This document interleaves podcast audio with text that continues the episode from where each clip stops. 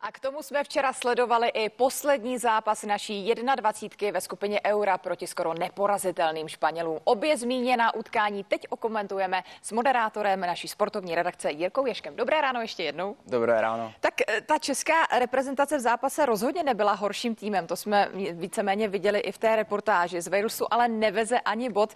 Tak jak ty bys popsal to včerejší utkání? No tak bylo to nešťastné utkání. Musíme říct, samozřejmě naše reprezentace prohrála a to se počítá počítá.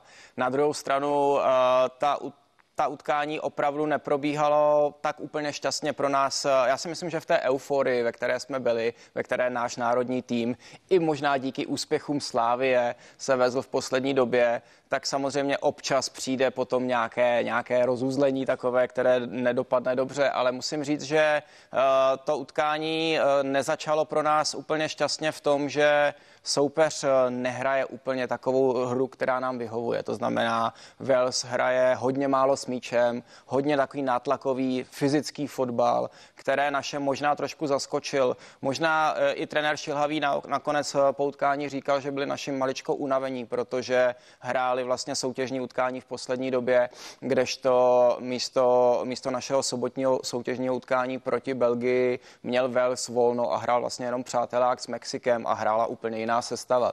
Takže Wales byl možná fyzicky na tom eh, maličko líp, ale musím říct, že to utkání opravdu bylo nešťastné. My jsme měli za začátku spoustu šancí. Eh, Jakub Jank to vlastně hned na začátku utkání nedal gol a vlastně potom pomalu postupem času se ukazovalo, že ta hra toho Velsu našemu týmu nesedí. A co tedy teď ta prohra znamená pro další postup v kvalifikační skupině? No, v podstatě se nic neděje. Já si myslím, že uh, jedna výhra a jeden, uh, jeden vlastně jeden remízový zápas s Belgií nám pořád drží dobrou šanci. Jsme v tabulce druzí aktuálně, ale teď je ta kvalifikace přerušená vlastně zápasy Eura, které, které přijdou na jaře a v létě takže až poté, vlastně po tom euru, eh, se bude ta kvalifikace pokračovat. Máme ještě dost zápasů, eh, čeká nás zápas s Běloruskem a potom vlastně všechny ta opakovaná utkání, které jsme už hráli, to znamená s Belgií, v Estonsk, eh, s Estonskem a znovu Wales. Před utkáním se asi nejvíc řešil Ondřej Kůdela, který původně neměl s týmem na ostrově letět. Nakonec tedy přece jen se na hřišti objevil. Proč vůbec neměl odcestovat? Tak samozřejmě je v tom pořád ta kauza uh, toho údajného rasismu a toho zápasu Slávie z Rangers a uh, Kůdelovi podle informací hrozilo aspoň se o tom spekulovalo, že hrozí na ostrovech eh, i policejní vyšetřování. Takže spekulovalo se o tom, že kdyby přiletěl na zápas s Velsem, že by se mohlo stát, že by hned na letišti byl vyšetřován, což by rozhodně asi nepřispělo pohodě týmu.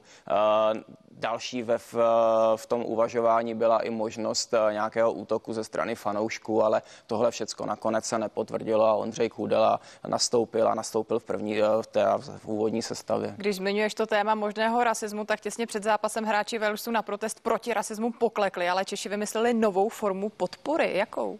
Tak eh, vlastně to poklekání na podporu toho, eh, toho protirasistického hnutí Black Lives Matter je na ostrovech velice populární. Už je to, myslím si, že rok to tam běží a vlastně před každým eh, začátkem utkání ty hráči pokleknou. Mně se to osobně moc nelíbí, nechci tady říkat svůj názor. Už je to, už je to dlouhé a vlastně podle mě už to nesplňuje ani tu, tu formu té podpory toho rasismu a někteří třeba i afroamerikaničtí hráči eh, proti tomu už eh, protestují, že se jim to taky nelíbí. Naši zvolili úplně jinou cestu, ukázali vlastně na, na rukávu, eh, všichni ukazovali na rukávu na logo hnutí UEFI, hnutí Respekt, které, nebo takovou kampaň Respekt, která právě ukazuje na tom, že UEFA jako, jako fotbalová asociace evropská bojuje s, vlastně s, s rasismem a vůbec se, se vším, co souvisí s nějakou diskriminací. Jirko, my jsme samozřejmě nesledovali jenom toto velmi napínavé utkání, ale zmiňovala jsem i Lvíčata, tedy reprezentaci do 21 let. Tak jak vypadal ten včerejší zápas s Španělskem, který nakonec tedy nedopadl úplně? Nedopadl dobře, mě to bylo líto, protože já jsem Lvíčatům hrozně fandil.